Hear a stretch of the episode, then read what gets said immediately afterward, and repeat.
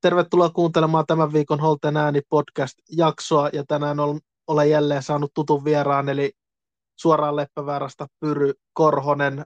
Tervetuloa Pyry, ja oletko vielä toipunut Champions League-finaalista? Kiitos Teemu, kiva päästä taas jauhamaan tänne, ja viikko on mennyt ihan kivasti tähän asti, että ei nyt loppujen lopuksi jäänyt niin huono maku tuosta Interin esityksestä Toki pakko myöntää, että tässä nyt irtokarkkeja syön samalla suruun, niin kyllä se vielä vähän painaa, mutta loppu, loppupeleissä, kun Interin kausi oli plussamerkkinen, niin ei liikaa voi murehtia, mutta ehkä käydään sitä tuossa myöhemmin vielä läpi lisää. Kyllä, ehdottomasti, ja varmasti Interillä plusmerkkinen kausi kuitenkin Champions League-finaalisarjassa kolmas, se tuli kun kapin voitto siihen vielä kaupan päälle, niin olihan se aika hyvä kausi kuitenkin. Kyllä joo, et Kyllä, että kapin voitto tuli ja sitten, no onhan tuolla Italiassa oli superkapi, mikä aina, että kupin voittaja vastaan liigan voittaja, niin siitäkin tuli pokaali, niin kaksi pokaalia, yksi hopea ja yksi pronssi, niin aika plussamerkkinen rehellisesti, niin kuin, koko, niin kuin ylipäätään koko 20-luku ollut Interillä nyt tällä hetkellä itse asiassa. Kyllä, ja ei se, ei se nyt hirveän kaukana ollut, ettei se Champions League-finaalikin olisi käyty kääntynyt Interille. Interillä, Interillä oli omat paikkansa voittaa jopa se ottelu, ja itse asiassa mun mielestä Inter olisi jopa ansainnut ainakin jatkoajalle, jatkoajalle ton pelin, että ei, sitten ei missään nimessä ollut parempi joukkue siinä pelissä, vai oot, ootko samaa mieltä? On itse asiassa samaa mieltä, että ehkä semmoinen 0-0 tai 1-1 tai 2-2 tai jopa Interi yhden maalin voitto olisi ollut ehkä oikeudenmukaisempi kuin tuo 1-0 jos haluaa tilastoja tuijotella, niin XG hän oli Cityllä alle yhden, taisi olla 0,6 ja Interillähän se taisi olla 2,05 itse asiassa XG. Niin jos tilastoja tykkää tuijotella, niin siinähän mielessä toi tulos oli väärä. Kyllä, ja kyllähän täytyy sanoa, että Inter puolusti erittäin hyvin koko pelin, koska harvemmin City saa noin vähän paikkoa, mitä ne sai Interia vastaan. Että Interin puolustus pelasi kyllä täydellisen pelin yhtä pientä nukahdusta ehkä lukuun ottamatta. Kyllä, kun mietitään tota Hollandin esitystä, 11 kosketusta koko pelissä palloa, se on aika vähän. Se on joo. Se oli melkein kuin Agbollahari yksi, yksi peli, missä otti puoliajalla kymmenen kosketusta ja kaksi niistä oli avauspotkuja. Nimenomaan, ja kun miettii, että siinä oli vielä ikämies Aserbi vastassa, niin en tiedä, ei, mutta en tiedä, ei varmaan Holland kuitenkaan finaaliin pahalla muistele, kun pokaali tuli. Joo, tuskin muistelee, ja täytyy kuitenkin sanoa, että nämä isot pelit, mitkä Citylläkin on ollut Cupin finaali ja nyt Champions League-finaali, niin ei nämä niin ns. isot pelaajat on noussut ratkaisurooliin, vaan siellä on Kundokan ratkas FA Cupin finaali ja sitten Rodri ratkaisi tuon mestareiden liigan finaalin, ne isot tykit on hyytynyt näissä ratkaisupeleissä, että vai oot, ootko eri mieltä? Ihan oikeassa oot. Mun mielestä se on virkistävääkin, että tutkan, no tutka ja tutka ulkopuolella, mutta kuitenkin nousee noita ratkaisijoita, koska jalkapallo on joukkueen laji ja totta kai tuommoiset näyttävät pelaajat no en mä tiedä onko Holland kuinka näyttävä, jos miettii Ronaldinho esimerkiksi, mutta kuitenkin maalitykki, niin kerää ne isot otsikot joka tapauksessa, vaikka pelit ei kulkisi pelillisesti niin hyvin. Ja sitten miettii, että Instagramit ja TikTokit sun muut lastenpaikat on täynnä niistä pelaajista. Ja kuinka usein näkee jonkun Rodrin videon sosiaalisessa mediassa Rodrin suorituksista esimerkiksi. Niinpä, niinpä. Se on ihan totta täytyy sanoa, otan Kriilisistä vähän myöhemmin lisää, lisää juttuja, mutta se on pakko sanoa, että Kriilis ei ole ikinä ollut isojen pelien pelaaja näin Villassakaan, koska kun muistelee, mitä finaaleita Villa on pelannut, niin ei siellä Kriilis ole Kriilisin ainut hyvä iso peli on niin sanotusti iso peli, siis on FA Cupin välierä Liverpoolin vastaan, kun kaveri oli 20. Muuten on ollut öö, nä, no, melko näkymätön ja yleensä ne eri pelaajat on sitten noussut ratkaisurooleihin, että jo, jotkut ei vaan pysty näissä yksittäisissä peleissä nousemaan ehkä sille omalle tasolle, vai, vai mitä, mitä mieltä sä oot? Toki, toki. Onhan se henkimaailman juttuikin tuommoinen yksittäinen iso peli, mitä on odotettu paljon. Ja tavallaan kauden päätavoitematsi itse asiassa varmaan Citillekin. Toki, öö, no, tiedän, että niin kuin Grealish on Grealish ja mikä se villahistoria on, mutta kyllähän Inter otti Jackie Boinkin aika tarkasti, eikä se Bernardo Silvakaan hirveästi juhlinut pelissä. Että kyllä esimerkiksi Denzel Dumfries teki kovan päivätyö alaspäin koko pelin Grealishiin vastaan. Musta tuntuu, että Grealish jopa vähän turhautui siihen päällystakkiinsa. Vähän näytti ainakin turhautumista siinä yhdessä vaiheessa, kun Dumfries vähän veti kaveri, kaverin paidasta nurin, niin siinä vähän hermostui Grealishkin, Jackie Boy. Mm. Vähemmästäkin. Mutta toki Inter joukkueena kyllä puolustaa älyttömän hyviä. Voin kuvitella kyllä, että City turhautti se, koska harvemmin mikä joukkue noin hyvin pystyy oikeasti City edes matalas blokissa puolustamaan. Ja nyt miettii, että siellä oli Lautarokin monta kertaa taklaamassa Hollandia ja Grealishia ja kumppaneita, nimenomaan hyökkäjä vielä. Ky- kyllä, ja kuitenkin vaikka Inter puolusti äärimmäisen hyvin, niin ei se ollut mikään bussi kuitenkaan, vaan Inter kuitenkin aina yritti hyökätä ja ehkä, ehkä vähän huolellisemmat viimeiset ratkaisut, niin Inter olisi saattanut hoitaa tuon pelin vielä. Ehdottomasti, ja just kun mietitään sitä, että mitä se oli Murinho aikana, niin onhan Inter nykyään pallollisesti tosi hyvä joukkue. Pystyy pressialta tulee erilaisilla tavoilla, jopa Onanan puolipitkillä, pitkillä tai lyhyillä syötöillä. Et Interin riittää se osaaminen myös tuolla lyhyillä syötöillä. Pressi ohitse aika monta kertaa Hollandi ohi Onana pääsi avaa siihen pohjalle ja siitä aukesi peli uudestaan.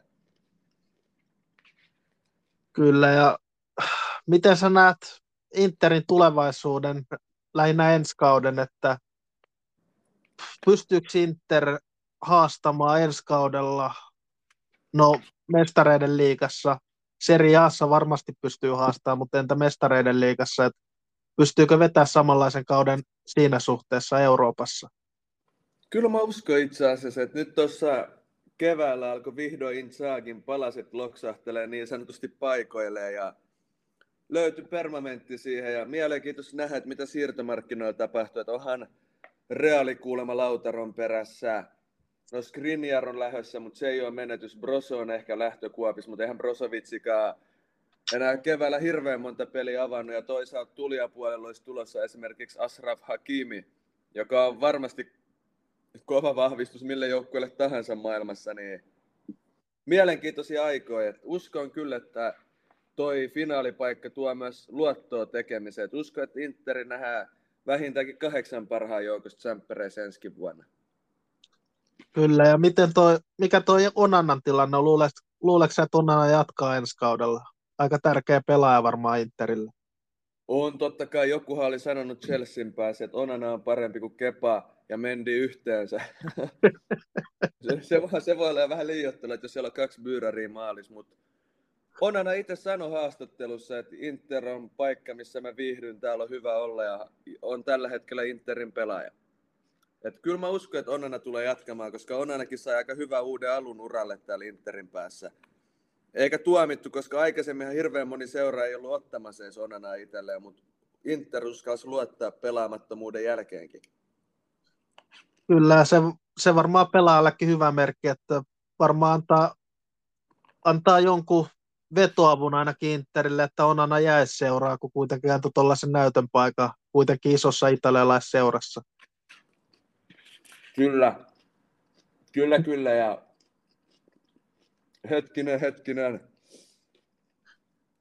Ja kun miettii, että Milanin tilanne on mikä on, niin ei olisi eka kerta, kun sieltä tulisi vahvistuksia Interin puolelle. Että Kalhanogli on viimeisin. Eihän Kalhanogli Milanissa loistanut, eikä nyt tuossa Champerin finaalissa ollut välttämättä Kalhanoglin paras peli, mutta todella hyvä kausi keskentä pohjalla nimenomaan Brosovicin paikalla silloin, kun Mikki Tarjan oli kunnossa. Nyt ei päässyt niin paljon pelin päälle, mutta on ollut kyllä tosi laadukas vahvistus Interille. Kyllä, ja mennään sitten Champions League-finaali onnistui Interistä, niin ketkä kolme pelaajaa nostaisit sellaiseksi, jotka onnistuu Interille ja antoi Interille sinänsä mahdollisuuden voittaa tuon ottelun City vastaan? Kyllä mä sanoisin itse asiassa, että Onana pakko mainita, että Onana oli kuitenkin niin tärkeä, muutama tärkeä torjunta, Mutta varsinkin se pallollinen pelaaminen, tavallaan Inter pääsi pelaamaan myös fudista ja musta onnena oli siinä tosi tärkeä. Sitten mä haluan nostaa esille Aserbin 35-vuotiaan toppari, joka on elämässä aikaisemminkin kokenut suuria taisteluita ja muuta, niin aika loistava esitys. Ei ole hirveästi tsemppäriä pelannut uralla ennen tätä kautta ja tämmöisiä esityksiä läpi kevään ja aika hyvin hiljens Hollandin yli, no ei yli-ikämies, mutta ikämies iäs kuitenkin, niin aika hyvin nousi jälkeen. Voittiko Holland yhtään pääpalloakaan häneltä? Ei tainnut voittaa. Kyllä Acerbi varmaan yllätti kaikki, tota, kaikki TV-katselijat, ainakin ne, jotka ei ole Interia kattonut hirveästi. Kyllä, kyllä. Ja kolmantena se on vaikea, koska se oli kuitenkin hyvin onnistui. Mun mielestä Lautaro pelasi ihan hyvän matsin, vaikka ei maalipaikoilla juhlinut. Barella oli totutu energinen. Ehkä mä nostaisin Di Marcon, koska Di Marco pystyi tuomaan palloa, katko hyvin ja loi uhkaa jatkuvasti. Et Interihän vaarallisimmat tilanteet tuli tuossa pelissä Di Marcon kautta. Dumfries ei ehkä onnistunut niin hyvin ylöspäin, vaikka ihan hyvin veti grillisiä vasta alaspäin. Kyllä, ja sitten niihin vähän negatiivisimpia, kun Inter kuitenkin hävisi sen pelin, niin ketkä on ne epäonnistujat tuossa finaalissa, että joilta oltaisiin tarvittu tason nosto, että olisi pystynyt tuon pelin kääntää Interin hyväksi? Kyllä mä sanon ihan suoraan, että No jos semmoisia ihan epäonnistui oman tason ihan alle pelanneita, niin kyllähän Kalhan Oglit oli heikompi peli, mihin on totuttu. Bastoni ja Darmiani meillä haukkuu, koska se on puolustaminen kuitenkin kollektiivista. Mun mielestä nekin hoisi ihan hyvin oman paikkansa, että ei niiden sähellyksiä tullut tai mitään sen vakavempaa. Mutta sitten taas olisi ehkä odottanut esimerkiksi Lukakulta vähän enemmän kuin tuli sisään. Kalhan Ogli oli vähän peli ulkopuolella. Ja no Dumfries, en mä halua sanoa epäonnistuja, koska Dumfries kuitenkin alaspäin veti hyvän matsi, mutta muutaman kerran ehkä hyökkäyssuuntaan olisi voinut yrittää rohkeammin ratkaisu. En tiedä, oliko siinä jännitystä mukana vai mistä se johtui. Kyllä, ja itse on pakko nostaa yksi pelaaja. En mä sinänsä syytä Lukaku, että se hävisi ton pelin Interille, mutta onhan noista paikoista, mitä Lukaku sai kaksi, niin ommasta kummasta olisi pitänyt ehdottomasti tehdä maali Lukakulle. Niin ei, ei oikein Lukakulla lähtenyt, lähtenyt kun pääsi kentälle. No ei oikein, kun miettii, että Lukakun tehtävä on tehdä maaleja. Miettii kuitenkin, kuinka hyvin Lukaku on nyt oikeasti viime aikoina pelannut. Että vaikka mulla onkin vahvat sinimustat lasit päässä, mutta Lukaku on ollut aika liekeis viime aikoina. Nyt taas vittu kenkä puristi väärässä kohdassa. Varsinkin se puskupaikka, minkä Gosens pääsi jatkaa keskelle päälle ja Lukaku pääsi puskeen. Et sehän puski suoraan keskelle maaliin, vaikka se oli metrin päässä maalista. Ja just Ederson liikkui siihen vahingossa. Et kyllähän se on semmoinen paikka, mistä sun pitää naulaa kymmenen kertaa kymmenestä, jos saat huippuhyökkäjä ihan, ihan ehdottomasti just näin. Ja se olisi voinut viedä ottelun jatkoille, mutta sitä nyt ei tiedä, olisiko sekään riittänyt kuitenkaan voitto, että siinä mielessä ei, ei voi pelkästään Lukakuussa syyttää siitä, että Inter hävisi ton peli. Ei todellakaan, ei. Ainakin Lukaku pääsi paikoille, annetaan se hänelle. Lukaku on kyllä taito päästä paikoille, kun miettii MM-kisojakin, että niistä ainakin highlightit aina Lukakusta, jos ei muuta. Kyllä, mutta mennään sitten Cityn puolelle, niin Cityhän on nyt yli kaksi miljardia käyttänyt rahaa siitä asti, kun tuo Sheikki Mansur tuli seuraa, eli sen verran on palannut rahaa, että ne vihdoinkin voitti tuon mestareiden liigan, niin onhan toi tietyllä tavalla mun mielestä ainakin surullista, että City voitti mestareiden liigan, että se olisi ollut sellainen turnaus, mitä ei välttämättä rahalla voi voittaa, tai ei ainakaan heti voinut voittaa rahalla, mutta loppujen lopuksi loppujen lopuksi Citykin sen vei, vaikka, vaikka ei olisi pitänyt pelata edes tämän vuoden mestareen liikassa, kun sai aikoinaan sen kiellonkin UEFalta pelata, mutta mikä kumottiin, niin mitä mieltä sä oot noin ylipäätänsä tuosta Cityn, Cityn mestareiden liikan voitosta? Tietyllä tavalla jalkapallo hieman kuoli siitä voitosta. Kyllähän toi on surullista, että City saa ja tota, niin sanottuja sääntöjä vastaan vetää, mutta kun pallo, ei palloliitto vaan jalkapallokattojärjestöt on niin munattomia, niin annetaan se mennä siihen suuntaan. Toki sitten pelaajille oli hyvä, että pelaajat pääs Muutenkin se Peppikin jotenkin ärsyttävä persona, että mä oikein nautin siitä, kun Peppi kärsi siinä kentällä peliaikaa, vai miltä se susta itsestä tuntui? Joo, mä oon ihan samaa mieltä. Mä, mä en ollenkaan tykkää Pepistä. En, en mä muistan silloin, ennen kuin Kriilis oli siirtynyt edes City, että kun Peppi sanoi, että ei Cityllä ole ikinä varaa Kriilisiin, sitten osti Kriilisin. Sen jälkeen se sanoi, että ei ne maksanut Kriilisistä kuin 40 miljoonaa, vaikka se oikea hintalappu oli 100 miljoonaa, niin musta mm. must toi Pepin touhu, mä en, mä en tiedä, miksi mä en, ole, mä en ole ikinä vaan tykännyt Pepistä. Mä, mä en edes tiedä, mä vaan en pidä sen persoonastakaan siellä kentän laidalla. Aina toivon, että voitetaan ainakin City ihan tuon Pepin takia, vaikka ei Villa ikinä City voitakaan, mutta ei, siinä on jotenkin semmoisia narsist, narsistisia piirteitä ja semmoista patologisen valehtelijan vikaa myöskin. Se, se on just noin, en, en olisi voinut itse paremmin sanoa, että, että, että sen takia mä aina sanonkin, että aina kun City hävii, niin jalkapallo voittaa. Nyt en usko kyllä, että Cityn toi Cityn touhu enää pitkää tuommoista. Musta tuntuu, että pikkuhiljaa rahoitushannat menee kiinni, voisi kuvitella. No se voi olla, se voi olla kuitenkin. Ne voitti nyt sen mestareiden liiga, siellä on hirveät syytökset tulossa, että voi olla, että tuo omistajakin vetää tuosta rahat, rahanat pois, antaa, antaa liigan tutkia tota Sitin touhu ja antaa rauhassa antaa Sitille rangaistuksen, mikä todennäköisesti voi johtaa jopa siihen, että City suljetaan valioliigasta ulkopuolelle tai pudotetaan valioliigasta pois, niin, niin, niin sit, sitä ei tiedä. Toivottavasti mä toivon tosissaan, että City pudot, heitetään valioliigasta pois. pois Ois koska se, no, kun... Ois se hyvä oikeasti, koska ei tuossa ole mitään järkeä. Ja onko tuossa sitten mahdollisuus, että Inter saisi kabinetissa sitten Champions League-pokaali? Niin, toi on mielenkiintoinen kysymys, että kun ne syytteet on ilmeisesti 2009-2019 välisenä aikana kymmenen vuoden ajalta 115 eri, eri syytettä, niin mä en tiedä ulottuuko ne sitten aina sinne asti. Periaatteessa jos ne sen jälkeenkin ulottuu sinne asti ja esimerkiksi Inter saisi ton mestareiden liigan voiton kabineteissa, niin todennäköisesti se tarkoittaa sitä, että Villakin saisi tota liigakapin voiton kabinettien kautta. Kyllähän se kelpaisi aina.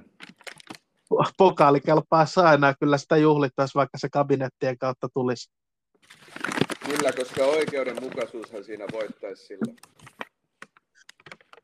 Ja, ja oli sekin, sekin sinänsä hauska, että Grealish siirtyy City pokaalien perässä, mutta sitten Cityltä vietäisikin ne kaikki pokaalit, mitä se on voittanut siellä. Kelpaisiko se sulle? kelpaisi. On sen verran katkara. Mä olen edelleen siitä, että kyllä se kelpaisi mulle. Mitä luulet, miten muut sit, Villa-fanit, onko nekin vielä yhtä katkeria, että ne toivois sitä? Mm, se, on vähän, se on vähän jakaantunut. Se on vähän jakaantunut tuo Kriilisin tilanne Villafanienkin keskuudessa, että kyllähän suurin osa varmaan on ihan tyytyväisiä, että Kriilis on voittanut pokaaleet. Siinä ei, ei muakaan sinänsä haittaa, että Kriilis voittaa pokaaleet, oli se niin hyvä pelaa Villalle – kuitenkin, mutta se vie aina sen hohdon, että se voittaa ne pokaalit Chitissä kuitenkin. Ja, se on mutta kyllä totta, to... joo.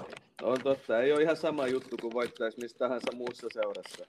Niin, nimenomaan just toi. Ja sitten myös se, äh, joitain villafaneja ärsyttää se, ja mua ei enää niin paljon ärsytä ihan sen takia, koska Villalla menee oikeasti hyvin nyt, mutta fakta on kuitenkin se, että Kriilis teki yhdeksän kuukautta ennen kuin lähti seurasta, niin teki sen pitkän jatkosopimuksen.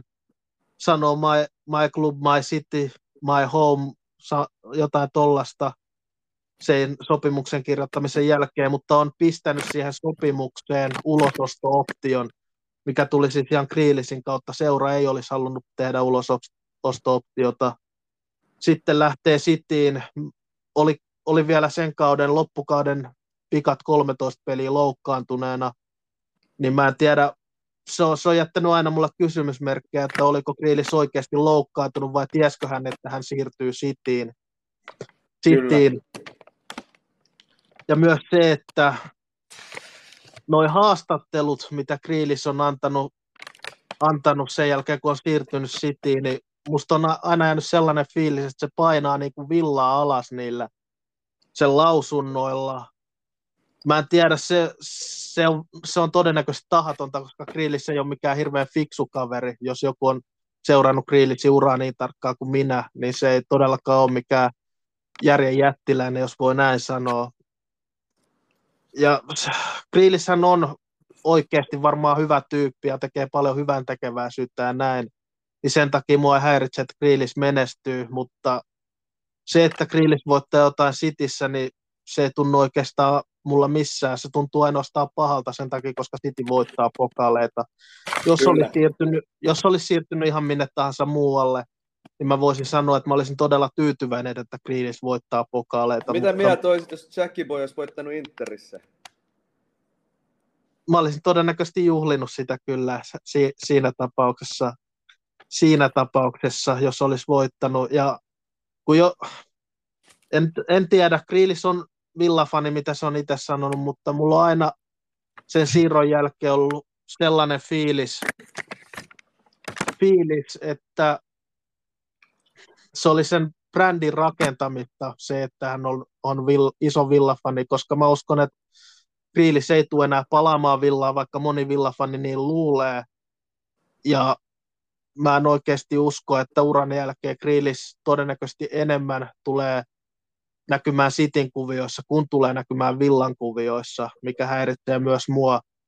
Ja yeah. mun mielestä Kriilis ei voi oikeasti olla villalegenda ihan sen takia, koska hän pelasi edustusjoukkueessa liian vähän kausia e, valioliigassa, vaikka nostikin seuran, seuran valioliigaan. Kulttihahmo varmasti on Villaparkilla pitkään, Kyllä. mutta legenda, mun mielestä legendana pitää melkein voittaa jotain tai olla seurassa yli kymmenen vuotta nimenomaan edustusjoukkueessa, niin voidaan laskea seura legendaksi, legendaksi mutta ei, ei siinä siis Kriilis näytti myös sen tuossa finaalissa, että se ratkaisu oli ihan oikea lähteen villasta, enkä mä ole ikinä sanonut, että se olisi ollut väärä ratkaisu. Mutta mä en edelleenkään tykkää sitä tavasta, millä Kriilis lähti seurasta. Se, se, se on mulle ollut se iso ongelma Kriilisin lähdössä, niinkään se, että hän lähti seurasta. Näinhän se on.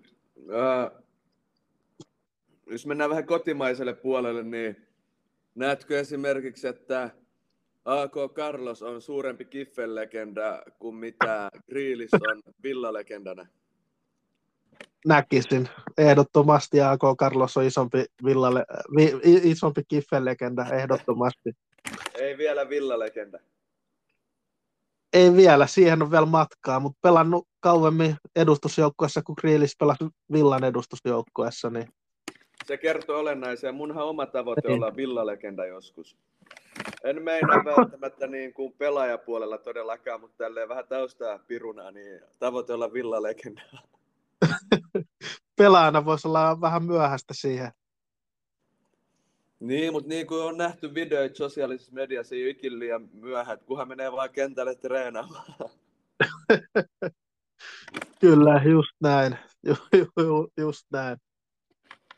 Ja ihan vaan villafaneille tiedoksi, että mulle on ihan sama, mitä muut villafanit ajattelee Kriilisistä, että se on mun mielestä jokaisen oma, no, jokaisen oma mielipide villafaneissa Kriilisistä on oikea mielipide itselleen. Mulla on tällainen mielipide ja se ei ole, mä tiedän, että se ei ole kaikkien mielipide ja jotkut varmaan, jotkut varmaan ihan suoraan ei tykkää siitä, että mulla on tällainen mielipide, mutta näille asioille ei vaan voi mitään. Näinpä Teemu, kun puhutaan tälle mies miehelle tässä kahvikupposen ääressä virtuaalisesti, niin onhan se grillis aika kyrppämies.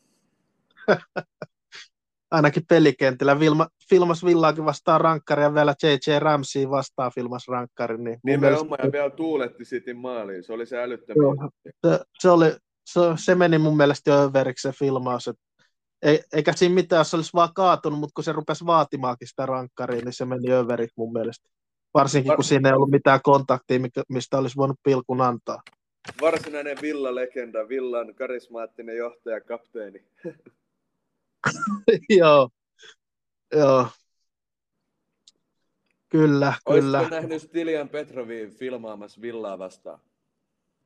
en mä usko, mä olen aika harva pelaan. Tos, tosin täytyy myös se sanoa, että Youngin filmassa aikoinaan Villaa vastaan, kun oli siirtynyt Manu, että jos Grillis palaa ja voittaa Villas pokaalin, niin silloin voi olla legendastatus edessä, ellei se sitten ole joku pelkkä Carabao Cupin, Cupin voitto, missä Grillisille on mitään roolia, niin se on sitten eri asia, mutta jos Mitä tulee Villaa... Voi... Niin, jatka vaan. jos tulee Villaa ja voittaa jotain suhteellisen isoa, niin legendastatus voi olla, tai jos nostaa Villan Champions Leagueassa vaikka jatkopeleihin, niin sekin voi olla sellainen suoritus sitten, mutta niin kuin mä sanoin, mä en usko, että Grealish tulee palaamaan Villaa, Villaa ollenkaan, kun lopettaa, loppuu sopimus Sitin kanssa. No mitäs toi Ashley Young, kun sivusit sitä, niin onko hän sitten Villa-legenda?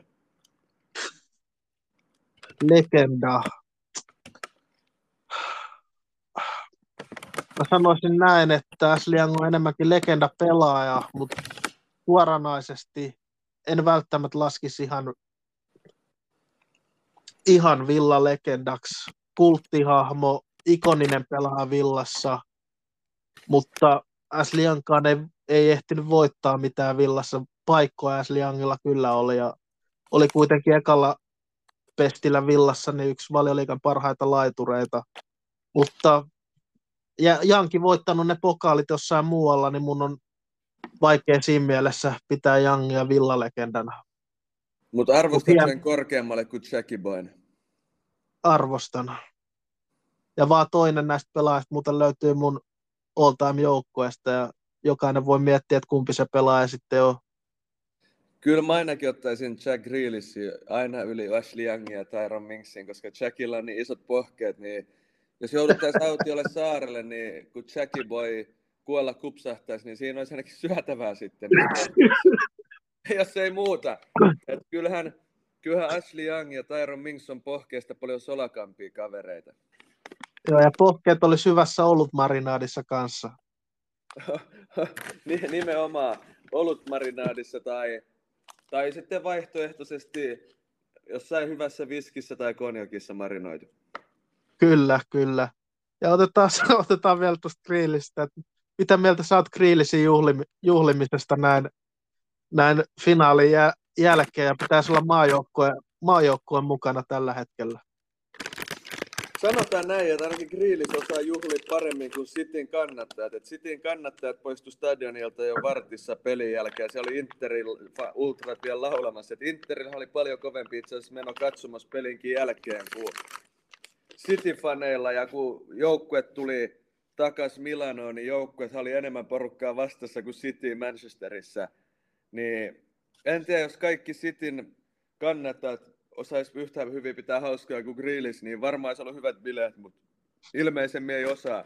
Ja kyllähän toi Jackie Boy on aika huvittava, että tulee mieleen tuommoinen helsinkiläinen pinta, pintaliita, joka oli pintaliitopaikoissa, käy näyttäytymässä ihan kännissä ja sekoilee, niin eikö siitä tule vähän tuommoinen pintaliito bilettäjä mieleen, mikä voisi hyvin mennä jossain Lava Islandilla tai tai jossain muussa tämmöisessä Temptation Islandissa tai muussa hömppää realitissa.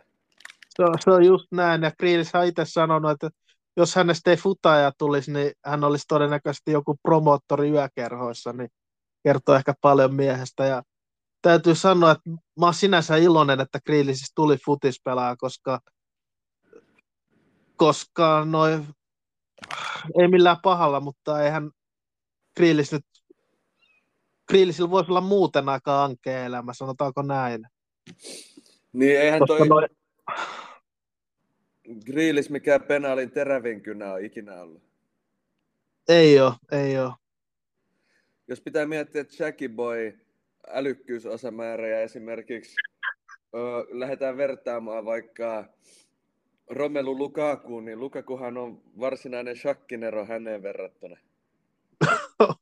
On, on. Ja sanotaan nyt sen verran, että Grillis tekee kuitenkin paljon hyvän tekeväisyyttä ja varmasti sydänpaikalla, että ei, ei, ei me millään pahalla olla Grillisiä tässä dissattu. Ja ehkä mä oon vähän katkera vieläkin siitä siirrosta, että ei tarvi, ei tarvi ottaa itteensä, jos joku Grillisi, Grillisin otteita tykkää seurata. Joo, ei, mutta kyllähän se Villafani joka edelleen ihan noin grillisiä juhlii City mestaruun, niin kyllähän se kertoo, että aika muovinen kundi.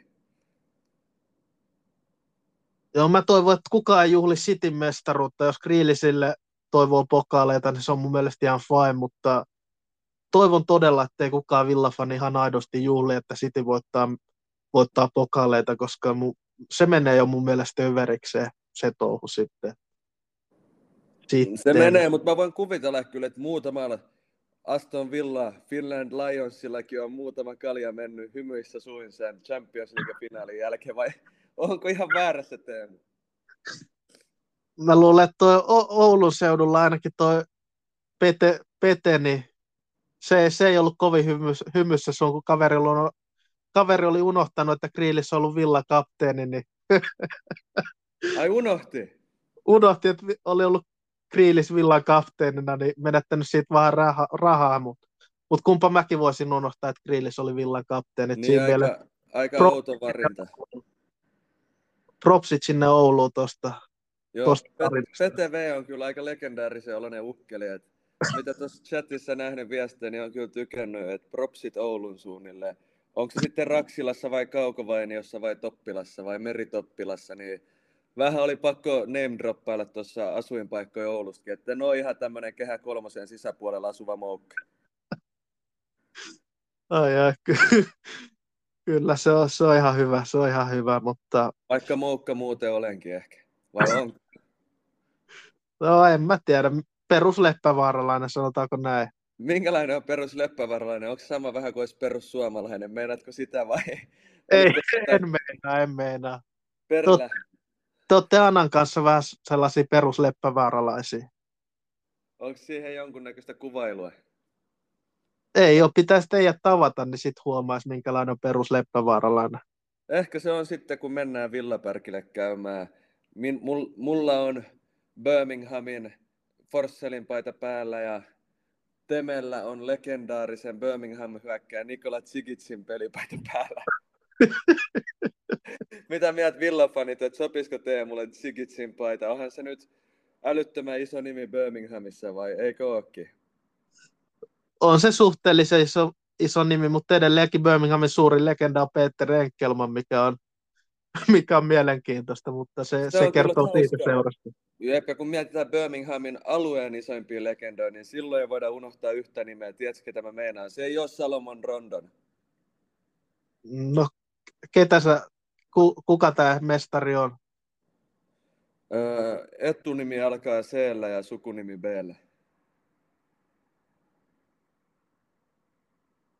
Ei kyllä tuu, ei tuu yhtään nimeä mieleen. Chris Brandt. eikö se ole enemmän VBA-miehiä? Jep, mutta nimenomaan, eikö Weba aika siitä läheltä? Se on siitä esikaupunkialuetta kai siinä Birminghamissa ihan Jep, siinä mielessä mä mietin, että jos lähdetään miettimään niin Birminghamin alueen kaikki aikojen top 5 pelaajia, niin kyllä siellä on Ulf Melberg, ehkä voi olla Enkelman ja Miklu Forssell pakko mainita, on Zigitski keskusteluissa, totta kai Chris Brantti on siinä keskustelussa pakko mainita. Kyllä, kyllä, ja onhan siellä legendaarinen Gabi Agbollahor kanssa. Eihän Gabi Agbollahori voi unohtaa, just tuli John Carvistakin mieleen, että Valencia vuoden 2001 joukko oli itse asiassa tuli vastaan tuossa kaveri linkkasten, niin oli aikamoinen joukkue niilläkin, Kili Gonzalesit, Kanit Saaresit, John Carvit, kumppanit siellä, Mendietta, Kaiska Mendietta keskikentällä, älytön joukkue ja heillä oli myös sillä. Siinä oli legenda, Kaiska Mendietta on varsinainen legenda kyllä. Jopa Carvin veronen. On ehdottomasti ja kuka oli Valensian coachi silloin, muistatko? Valensian coachi vittu. 2001. Mä niin. muistin sen, se oli siinä kuvassa, vittu. Ei, en mä pysty sanoa, kuka siellä oli. Olisiko ollut Rafa Benitez? Ja kun mä just mietin, että oliko se Benitez. Mä olin just sanoa Benitez, mä mietin vittu, että ei noin huono valmentaja voinut valmentaa noin hyviä jätkiä. Vo, voitti Valencia muistaakseni tota, se liiga, La Ligan kaksi kertaa silloin. Benitezin alaisuudessa, jos nyt en ihan väärin muista. Luuletko niin? Voi olla, koska kyllä mä luulen, mutta en ole ihan sata varma kyllä. En ole ihan sata varma. Muistaakseni se on näin. Onko se näin, koska Valencia oli kyllä hyvä siihen aikaan. Kanit Saaresin tämä hajuvesipullo-episodi ei iki unohu. Oletko kuullut siitä Saaresin hajuvesi-episodista? Si- siitä mä en ole, sä voit kertoa sen, mä etin sillä aikaa tuota varmistusta tälle. 2002 oli Espanja valmistava leirillä mm se oli Kanin Saaresin piti olla ykkösmaalivahti ja nuori Casillas olisi ollut kakkosena, niin hotellihuoneessa Kanit Saares tiputti hajuvesipullo ja astui lasinsiruihin ja kisat oli siinä ja senhän jälkeen Kasilas tarttu siihen ykkösmaalivahdin paikkaan, eikä sitä Hevillä luovuttanut pitkään, eikä liiemmin räpilläkään. Et se oli Kasilla, Kanitsaresi epäonni, oli Kasillasi onni. Kyllä, ju- just näin. Ja tosiaan 0204 voitti Valencia kaksi kertaa mestaruuden. Joo. Voitti mestaruuden ja silloin oli Rafa Benitez voitti molemmat mestaruudet. Aika hyvin Benittesi ainoat huippuvuodet. On, mutta ni, niin kuin sä sanoit, niillä oli kova jengi silloin. Niillä oli kyllä älyttömiä pelaajia. Tuommoisetkin pelaajat unohdetaan nopeasti aina. Unohdetaan jo tuollaisia legendanimiä Kili Gonzales, Kaiska Mendy, että niitä ei pidetä tarpeeksi yllä, kuten noit jotain vähän mun mielestä yliarvostettuakin pelaajia. Rehellisesti mieti joku Michael Owenkin, kuinka unohdettu Michael Owen on. Me sanoo Michael Owen nyt jonnekin, jonnekin ihmiselle, niin ne ihmettelee, kuka vittu on Michael Owen. Kyllä, mutta Owen kyllä, lou- loukkaantumiset pilas kyllä Owenin uran. Olisi paljon parempaa pystynyt, ollut potentiaalia vaikka mihin. Mutta olihan se legenda kuitenkin loppujen lopuksi. Oli, oli, legenda, legenda oli, mutta siirto Reali ei ollut kovin onnistunut. Ja sitten kun siirtyi vielä Manchester Unitedin vanhoilla päivillä, niin menetti kaikki kunnioituksen Liverpoolin fanienkin keskuudessa. Joo, mutta eihän niillä, niillä Liverpoolin moukilla niiden mielipiteillä on mitään arvoa loppujen lopuksi, vai mitä mieltä olet itse? Joo, jätetään puulpaavot oma arvonsa. Joo, on. Onko puulpaavo joku termi täällä villaporukais? Ei se nyt sinänsä ole termi, mä oon käyttänyt sitä ja mä, mä oon kuullut Jari Hakalan käyttävän sitä, niin mä oon ottanut sen samalla käyttöön itselleni. Mitä puulpaavoja sä tunnet? Onko tuttuja puulpaavoja, mitä me yhdessä tunnetaan? Ainakin tuo Kiffenin coach on puulpaavo.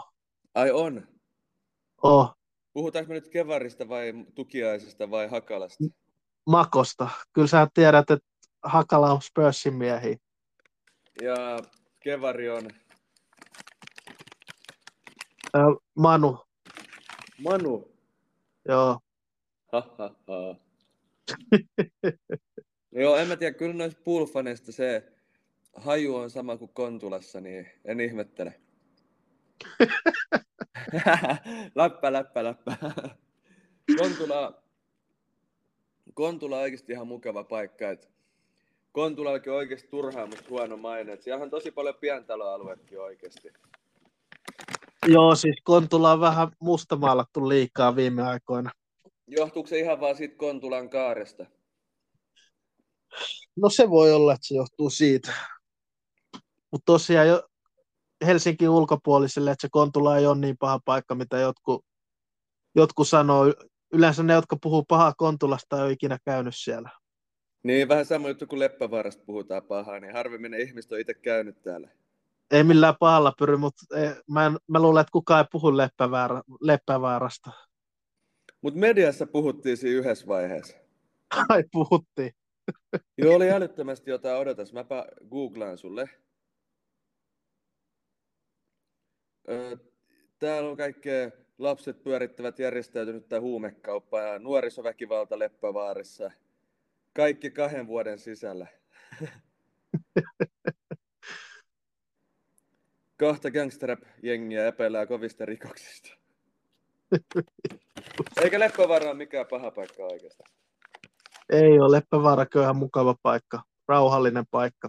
On ja hieno, hieno ennen kaikkea. Eikö se ole aika hieno? On, on Leppävaara on kehittynyt kyllä kanssa. Tuommoinen ylemmän keskiluokan nukkumalähiö. Just, Just näin, ei voisi paremmin sanoa. Kyllä, kyllä, just näin. Varmaan eniten niin kuin näkee just ylempää keskiluokkaa ehkä täällä. Ni, niin, aivan niin kuin sähän asut siellä, niin säkin oot vähän ylempää keskiluokkaa. Niin. Ehdottomasti, kuitenkin espoolainen. Enkä tiedä, miten sporat menee, mutta silti siitä laulan. kyllä, kyllä. Siirrytäänkö sitten Champions League asioista pois ja siirrytään tuonne siirtomarkkinoille, missä on pari siirtoa tapahtunut, niin otetaan ensin tuo Mauricio Pochettino siirto tuonne Chelseaan, niin mitä mielipiteet herättää? Mauricio Pochettino siirtyy Chelseaan, minkä ainut, ainut tavoite on voittaa pokaaleita, millään muulla ei ole väliä, että sopiiko toi Pochettino nyt Chelseaan miten hyvin? No kyllähän toi Possutino, vai mikä sen nimi olikaan, Mauricio Possutino, niin Possu nimenomaan, niin kyllähän se on niin kuin tunnettu ainakin, että nuorten pelaajien kanssa se on pystynyt kehittämään nuoria pelaajia seuraavalle stepille. Ja voi olla, että Chelseaskin puhaltaa uudet tuulet pikkuhiljaa, vai mitä mieltä oot, niin voi olla yllättävän hyväkin haku. Toki eihän hän ole, eihän ole voittanut mitään urallaan, mutta en tiedä. Voi olla Chelsealle hyvä haku tähän väliin. Sinänsä ei ole mielenkiintoinen haku. Chelseassäkin on paljon nuoria pelaajia, että siinä mielessä voi olla ihan hyvä, ihan hyvä haku, mutta jos annetaan aikaa, se on hyvä, mutta jos Chelsea on Chelsea, niin sit se ei ole kovin hyvä mun mielestä, vai, vai mitä? Että pitäisi antaa aikaa. Nimenomaan joo. Aika tuulinenhän toi huippumanagerin työ on, ja kun miettii, että siellä on kuitenkin lahjakkain villa kasvatti, mitä ikinä ollut Sukvu Emeka käsissä, niin kyllähän siitä pitäisi ottaa kaikki mahdollinen irti ehdottomasti. Ja ajan kanssa, ajan kanssa ehdottomasti. Kyllä, kyllä, mutta mä toivon, että Chelsean alakulo jatkuu vielä. Olisihan se kiva nähdä, jos Chelsea pelasi toisen tällaisen kauden vai mitä? Joo, ei mua harmittaisi yhtään. En mä tuosta Chelseasta käy tykännyt. Eikö se ollut aikaisemmin ennen Abramovitsia enemmän semmoinen hissijoukkue jopa? Oli sellainen 90-luvulla sellainen keskikasti, vähän ylemmän keskikasti jengi, joka välillä kamppaili top 4 paikasta ja näin päin, että ei, mutta ei tuollaista menestystä niinkään tullut. Ja sitten oli varmaan 70-luvulla oli enemmän sellainen hissimeininki niilläkin. Mä en ole niin paljon Chelsean historiikkia kyllä kattonut, että mutta tosiaan Abramovichan on ne, se, ne menestysvuodet tuonut ja nekin on verirahalla tuotu tuonne Chelseaan. Niin Abramovic oli kyllä se, joka toi Chelsealla aika paljon faneja ihan vaan rahoillaan. Niinpä, ja sen verran pakko sanoa Abramovicista, että ei Abramovicinkaan varallisuus ole tullut millään hyvän tekeväisyydellä, että kyllä ne on aika, aika no sanotaanko suoraan, että aika ryöstelemällä saatu, saatu nekin omaisuudet, mitä Abramovicilla on. Onko se oligarkki? On. Eli se on kansan rahat varastanut, kun neuvostotasavaltojen liitto hajosi. Kyllä, juurikin näin. Oliko hän itse kommunisti nuorempana? Mä epäilen sitä, mutta ei, ei näistä ikinä tiedä. Ei näistä ikinä tiedä. Putinin kaverina saanut aika vapaasti häärätä muostoilla Venäjän maalla. Niin. Mm. Se on kyllä hauska ero Suomeen verrattuna. Vaikka mä tunsin Tarja Halosen, niin en mä päässyt häärimään tähän, miten mä haluan. Voisi olla kyllä Suomi parempi paikka, jos olisit päässyt. Voitko kuvitella? Mä voisin olla Suomen tasavallan varapresidentti. kyllä. lehdistötilaisuudet. No ne, ne olisi varmaan mielenkiintoisia ainakin. Mä haluaisin julistaa jouluraha, ra, ei joulurahaa, vaan joulurauhaa Turusta. Mä joutuisin tiputtaa vaan uskonnollisen paatoksen siitä pois, kun ei itse kuulu kirkkoon, niin se olisi vähän erilainen.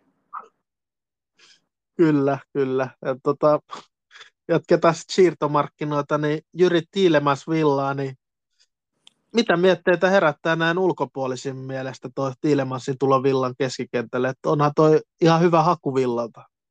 Ehdottomasti, siis mä oon seurannut tämän suomalais-kongolaisen Jyri Tiilemansin ura jo Anderlehtin päivistä ja on potentiaalinen. Sehän oli myös näitä football managerin ja Fifan, Fifankin jopa Wonderkidei. Oli hyvä Anderlehtis nuorena poikana.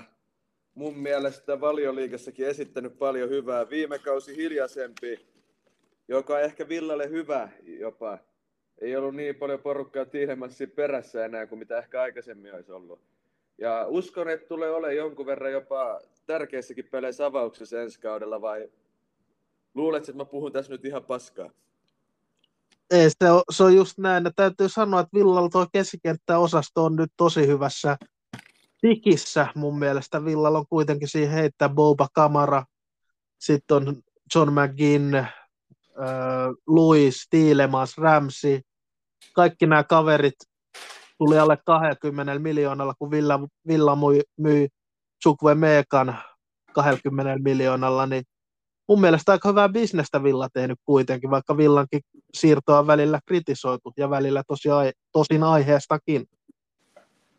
Ehdottomasti Teemu, ehdottomasti. Ja jos lähdetään miettimään, että mä, un, mä ihmettelen aina, kun me puhutaan Aston Villasta, niin yksi pelaaja keskentä jää aina mainitsemat. Mä en tiedä, että onko mä itse hölmö, että mä en muka kuule sitä, vai onko se tietoisesti jätetty pois. Ja kyseessä on tämä maajoukkueen mies, tämä Rice. Eikö se ole Villan pelaaja? Mitä? Miksi ei, ole, ei ole, ei ole. Kyllä mies pelaa West Hamissa. Että... Ah, se oli West Hamin kapteeni. Joo, kyllä. Ei kyllä. jumalauta, mitenköhän mä oon näin sekoilla? no ei se mitään, David Cameronkin sanoi olevansa villafani, mutta sekoitti West Hamin ja Villan toisiinsa. Entinen pääministeri Englannista tai Britanniasta. Entäs Boris Johnson? Onko Mä se tällä... miehiä? Ainakin sen olonen kaveri, että voisi olla ihan hyvin Millwallin miehiä, mutta sanotaanko näin, että mä en halua tässä sanoa mun rehellistä mielipidettä Boris Johnsonista, koska se ei olisi, se on painokelvotonta tekstiä se. Mä en tiedä hirveästi Boris Johnsonista. Oliko se hän, joka oli Brexitissä mukana? Joo, hän oli häärämässä Brexittiä valehtelemalla, valehtelemalla, valehtelemalla kansalle. Nykyään kyllä hauska, kun nämä junnut puhuu Brexitistä, niin noin 2010-luvulla syntyneet, kun ne sanoo Brexit, ne meinaa sitä, kun taklataan kovaa jotain jaloille. Mä en tiedä, mistä ne on oppinut ton Brexitin siihen. Just, just. Exit. Miksi mä... voisi olla vaikka fixit, koska me ollaan Suomessa? Joo, sitä mä en, sitä mä en tosiaan tiedä, että Mistä mä oppinut? tässä podcastissa puhuu Finglishia, niin saadaan vähän laajennettua kuulijakuntaa nuorempaakin, vaikka enhän mä väitä, että tämänkään kuuntelijat mitään keski-ikäisiä ukkoja enimmäkseen on. Mutta todennäköisesti ne silti on. Onko se näin? en mä tiedä, kuuntelijat voi kertoa sitten, että kuuntelijat voi myös laittaa kysymyksiä meille, mistä me voidaan puhua jatkossa. Kuuntelijat voi laittaa sinne villachattiin meille palautetta, niin mäkin näen ne niin. Joo, kyllä, ehdottomasti. Laittakaa ihmeessä sinne palautetta vaan. E, meidän tarinat välillä ka- karkailee täällä, mutta ihmeessä Tar- otetaan koppi, jos tulee jotain mielenkiintoisia kysymyksiä. Todellakin, mielellään jutellaan teidänkin aiheesta ja saa ottaa myös Teemun sosiaaliset mediat haltuun, että Teemu voi sanoa nimimerkit sinne. Kyllä, jos, jos olette Twitterissä, niin ottakaa seurantaa Karhu91, koska se on mun Twitter-tili ja mä, mä aina seuraan takaisin, eli ihmeessä sinne vaan lisää seuraajia. Teemu. Seuraajia, jos olette Twitterissä. Se on se, mitä mä yleensä käytän. Ja kannattaa oikeasti, kun Teemulla tulee sinne kaikki villauutiset ja kaikki podcast-linkit ja kaikkea muutkin hyvää sisältöä tosi aktiivisesti. Että kannattaa oikeasti ottaa seurata, mutta mä oon miettinyt vaan toi Teemun Twitter-nimimerkki, niin ei ole hirveän vaikea arvata, mikä Teemun ykkösolut on Suomesta. uh, sorry, se on siis Karhu 1991 eikä 91, eli vielä sen verran korjaus, mutta tosiaan kyllähän toi Karhukin maistuu, mutta se ei ole sen oluen takia otettu nimimerkiksi kuitenkaan. Ei, ei, ei. Mistä toi Karhu juontaa juurensa sit sulle? Se, se, oli pitkään mun lempinimi, kun mä pelasin tota Kiffenin junnuissa, niin käsipallossa kuin futiksenkin puolella. Oi, oi, mä aletaan kutsua sua karhuksi sitten täällä tulevaisuudessa. no se on jokaisen oma päätös, millä nimellä haluaa kutsua. Hei, Villan miehet, sitten kun lähdetään sinne Villaparkille, niin kutsutaanko reissu Teemu karhuksi? ja tosiaan niin kuin on tullut mainittu, niin Pyry lähtee mukaan ens, ensi reissuun, niin tulkaa katsoa sinne, minkälaista meininkiä me saadaan aikaiseksi, jos kiinnostaa. Ehdottomasti, eikä siitä hauska reissu, että kyllä munkin varmaan villanpaita rehellisesti sinne pitää ostaa sieltä paikan päältä. Et harmi, kun Jangi ei jatkanut, niin olisi ostanut muuten Jangin paidan, mutta eikä sieltä joku mukava poika löydy kuitenkin. Ky- kyllä sieltä löytää. Ehdotuksia varmasti tulee siellä matkan varrella mukaan. Kun ihan varmasti, ja ainahan mä voi ostaa ihan niin kuin Villan kenttäpelaajan pelipaidan ja painattaa siihen isolla Peter Enkelman. Kyllä, jos joku kyllä. paikallinen tulee kysyä, että mitä helvettiä, mä sanon Suur-Suomi. Suomeksi vielä. Joo, ja sitten se aiheuttaa hämmennystä. Niin kuin oltiin Lontoossa käymässä, tuosta jo, on siitä jo kahdeksan vuotta kauden päätösreissulla. Mentiin katsoa tätä Charlton Brentford-peliä Championshipia The Walleille, Wallille. Miten se lausutaan Charltonin kotistadion? Tiedät, mistä puhuu? Kyllä, kyllä just. Paikallisjunassa ja sitten tuli helvetisti, kun Brentford voitti sen. Niillä oli, Charltonilla oli kärjä silloin Makienok ja se oli hauska, kun jätkä ei koskenut kertaakaan jalalla peliaikana palloa, mutta päällä varmaan 50 kertaa. Mietin vittu. Mutta halvat liput oli championship, että noin reissuja kyllä championshippikin on vartoittava vaihtoehto aina, jos pelit sattuu kohille, mutta joo, ei siitä se enempää, mutta mentiin paikallisjunaan sitten ja Brentfordin fanit tuli sitten siihen paikallisjunaan sisään juhlafiiliksissä ja sitten tietenkin kovana jätkänä en anna tilaa, jos on ahdasta muutenkin, niin sitten joku törmäs muuhun selällä ja mä käännyin katsoa, se kääntyi katsoa mua ja sanoi kun no, jollain Lontoon brittiaksentilla, sorry, sorry mate. Mä sanoin, ei mitään bro. Suomeksi. Vastasin suomeksi kylmästi ja sitten jatkoin matkaa. Tuli legenda, tuli legenda statusta levitetty sinnekin, koska eihän tuolla Lontoossa legendoi liikaa ole. Koska Lontoon ei. legenda on Lola. Kyllä ei sen Lontoossa liikaa legendatyyppejä ole. Kyllä ne enemmän löytyy sieltä Birminghamin suunnasta ne legendat. Ehdottomasti, ehdottomasti. Birminghamin suurin legenda Tommy Shelbyn suku. Jos olette Peaky Blindersia kattanut, niin sieltä sitten.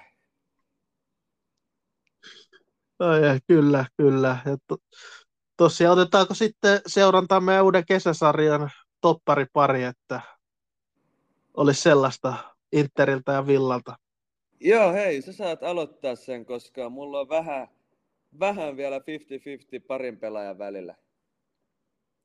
Okei, no aloitetaan tästä, eli toisen mä oon nähnyt ja sanotaan se ensin, eli tanskalaislegenda Martin Laursen on paras toppari, jonka mä oon ikinä nähnyt Villassa pelaavan. Aivan fantastinen jalkapalloilija ja toppari ja uhka molempien päiden erikoistilanteissa ja yksinkertaisesti vaan pirun hyvä toppari. Kertoo paljon siitä, että tuli AC Milanista villaa. Villaa loukkaantumiset ikävä kyllä pilas uran jatkumisen. Ei pelannut, pelasi alle sata peliä villassa, mutta oli vain yksinkertaisesti niin hyvä, hyvä toppari, että on vaikea olla valitsematta häntä.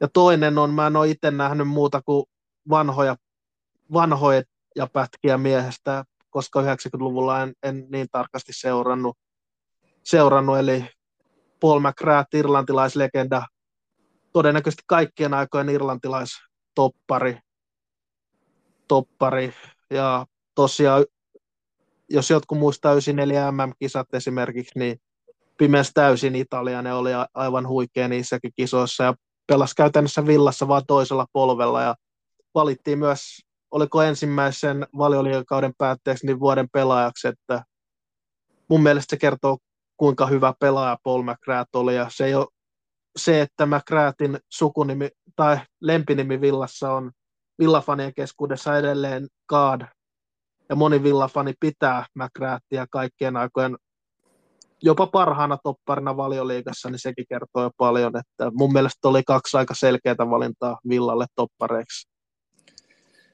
Aika helpot valinnat siis. Sulla ei ollut päävaivaa tosta, mutta kuulostaa hyvältä, jos on nimitetty kaadiksi, niin se kertoo aika paljon siitä topparista. Tota, mulle ei noihin silleen muut kommentoitavaa liikaa. Toi Laursseni totta kai, kun jos jokainen vähän, vähänkin futista seurannut Laursenin tietää, toinen nimi oli ehkä mulle vähän enemmän hebreaa, koska en ole niin tarkasti villaa aikoinaan seurannut kuitenkaan. Ollut aika pikkupoika, enkä ole välttämättä ollut ihan elossakaan kaikkina pelivuosina. Ei ole hirveästi kommenttia tähän toiseen kundiin. Mikä sen nimi oli? Vaikea nimi, Mac jotakin. Paul McGrath. McGrath. Kyllä. Niin McGrathin, niin en pysty sanoa juuta tai jaata, mutta jos Teemu näin sanoo, niin onhan se uskottavaa, koska Teemulla on varmaan Suomen yksi parhaista villatietämyksistä, vai onko ihan väärässä, kun kehun sua tälleen? Et, näin, näin mäkin uskon, mutta jos jollain on jollain kuuntelijalla on eri mielipide, niin laittakaa ihmeessä viestiä, mä otan aina palautetta vastaan. ja se palaute, mitä Teemu ottaa vastaan, niin Teemu on tästä hyvin vastaavaa voitte haastaa Teemun sit ihan tietokilpailu, jonka kysymykset mä järjestän tälle ulkopuolisena, niin sieltä voi tulla ihan mitä tahansa sitten villaan liittyvää. kyllä, kyllä. Et siinä on hyvä haaste sitten, mutta mennään tuohon Interin pariin, eli Karhu varmaan arvaakin on mun ensimmäisen, ensimmäisen valinnan tästä, eli Kyllä, ei se ei ole vaikea. paras pelaaja niin kuin, niin kuin jos lähdetään miettimään all-time toppareita Interissä, on siellä ollut älyttömän hyviä Fakketti, kumppaneita, on ollut Samueli, Lucio, Cordoba, mutta ekana silti pitää valita tämä kaveri, on maailmanmestari, maailmanmestaruuden jälkeen seuraavalla kaudella teki seriaassa 16 maalia. Eto mainitsi just, just tarinassa, että kun oli mennyt jo menossa, oli jo, melkein, oli jo Manchesterissa valmiin menee Cityin, niin kyseinen kaveri laittoi sitten tekstari, että tuu Interi, että voitetaan sun kanssa kaikki yhdessä. Ja se oli siihen aikaan kuulemma hämmentänyt, että, että kuka pelaaja laittaa tämmöisiä viestejä mulle. Ja oli Murinjonkin kanssa hyvää pattaa, on nyt vierailu Murinhon kanssa yhdessä podcastissa. Kannattaa käydä kuuntelemaan sitten näiden keskustelut. Mielenkiintoista tarina itse asiassa Intervuosista, ihan Balotellista lähtien. Ja kyllähän Murinjo ja hän on edelleen hyvissä väleissä Balotellin kanssa ja kyseessä on Marco Matrix Materazzi. Kovaluinen toppari, pystyy tekemään maaleja ja karismaattinen kaveri, että on Roberto Carloksenkin hyviä ystäviä, hengäilee ympäri maailmaa nykyään ja on semmoinen tietynlainen persona, tai no ei nykyaikana ole ton tyylisiä hahmoja, jotka jää noin hyvin mieleen mun mielestä, että nykytopparitkin on tylsempiä kuin tohon aikaan, niin kyllä Marko Materazzi on ehdoton valinta ja hänestäkin ollaan varmasti montaa mieltä pelityylistä, pelitavasta, mutta mun, mä oon käsittänyt kuitenkin, että ihan kunnioitettu joka tapauksessa kanssapelaajien keskuudessa, myös vastustajien keskuudessa, että vaikka onkin pelannut välillä vähän sääntöjen rajamailla enemmänkin ja taitaa pikku temput, mutta on kuitenkin laadukas pelaaja. Kyllä, mutta ei ehkä Zidanen arvostuksessa niin korkealla. Ei, mutta sitten toisaalta heti MM-finaalin jälkeen, niin Andri ja Materazzi ihan vaihtopelin jälkeen paidat ja näin, niin ei se ehkä kuitenkaan, musta tuntuu, että siellä Ranskakin päässä enemmän porukkaa harmitti se Zidanen käytös siinä tilanteessa, kuin mitä tahansa Materazzi tekikään siinä. Niin musta tuntuu, että enemmän vitutti se, että Zidanen reaktio noin tärkeässä pelissä. Mä veikkaisin. Joo, se on, se on ihan totta kanssa, että kun mietitään kuitenkin, että Andri vielä vaihtoi pelipaidan tuommoisen jälkeen, niin en usko, että kantaa välttämättä niin paljon kaunaa Materatsille muut kuin Zidane siitä. Että varmaan Zidane saattaa, Zidanen käytös siinä saattaa harmittaa, kun siihen tavallaan kusi kanssa pelaajien muroihin sillä tavalla. Niinpä, niinpä. Se on ihan totta kanssa. Mutta hyvä valinta ja tuollaisia suosikkipelaajia löytyy varmasti jokaiselta muutenkin, niin se on ihan ymmärrettää, että tällainen kulttihahmo valitaan tällaiseen joukkueeseen. On ehdottomasti, ja nytkinhän se oli katsoa Champerin välieriä Kurva Nordin kanssa, että eihän se missään katkarapu katsomassa ollut niin kuin Alf Inge Holland esimerkiksi aina City-legenda, vaan Materazzi on siellä kansan parissa, kansan keskuudessa, jopa niin kuin kapona, joka aloittaa kannustushuudot, niin musta se kertoo siitä persoonasta ja ihmisestä jotain, että ei pidä itseensä muiden yläpuolella, vaan nimenomaan Interi kannattaja edelleen. Että saa nähdä, että tuleeko Grillis tekee ikin vastaavaa sitten loppujen lopuksi. Vaikka mainostaakin, että on, mainostaakin, että on City-fani, ei City-fani, vaan Villa-fani. Varmaan City-fanikin nykyään. Mutta siis meinaan tätä, että aika harvoin pelaajat sitoutuu noin hyvin. Itse asiassa Interillä on ollut paljon tuommoisia pelaajia, jotka on sitoutunut sit seuraa myöhemminkin paljon. Kyllähän Snyderkin käy katsoa Kurva Nordissa matseit, Sanetti on siellä töissä. Ja muutenkin jotenkin Interillä on jäänyt semmoinen perhefiilis, varsinkin tuosta Murinho-joukkueesta, että pelaajat edelleen pitää yhteyttä toisiinsa sun muuta. Joo, ja kyllä tuosta pakko sanoa, kun sanoit, että Materatsi käy Kurva Nordissa esimerkiksi katsoa pelejä, niin toi Jacob Ramsey, hän kävi esimerkiksi tuon Birmingham City-pelin katsoa, kun grillisiin lyötiin, niin oli vieras katsomassa tuulettelemassa sitä voittomaalia esimerkiksi. Että tollaisia, tollaisia pelaajia pystyy kyllä arvostamaan, jotka menee tuonne oikeasti fanien joukkoon katsoa noita pelejä. On, on. Siitä tulee ihan eri fiilis, kuitenkin multimiljonääriä. Kyllä ne kannattajatkin osaa arvostaa sit sitä. Että sut koetaan kuitenkin, vaikka sä oot jo lopettanutkin uran, niin sä oot edelleen seuraa mies tai silleen. Että se on arvostusta mun mielestä molemmin puoli. Ja näin. Mutta sitten jos mennään tuohon toiseen toppariin, niin siinä oli ehkä vähän vaikeampi valinta. Et itse asiassa se oli Il Muro, Walter Samuelin ja Ivan Cordoban välillä, mutta mm. jotenkin mun oli pakko valita Ivan Cordoba, koska kuitenkin jäänyt helvetin hyvin mieleen. Lyhyt kaveri, mutta silti kiven kova. Ei Cordoba hirveästi pääpallo ei hävinnyt, vaikka vartta ei hirveästi ollut. Ja oli ihan älyttömän nopeus. Olette pelannut Pro Evolution Socceria ikinä, niin Cordoba oli aika vahva toppari siinä ihan vain nopeuden ansiosta. Ja muutenkin Interillä oli kyllä Pessissä aika vahva nippu. Kyllä oli. Ja vähän yllättävä valinta kuitenkin, tuollainen vasemmalta niin sanotusti valinta, että vähän yllätysvalinta, vai mi- mitä mieltä on? Näin Inter, ulko, Interin ulkopuolelta siis katsottuna.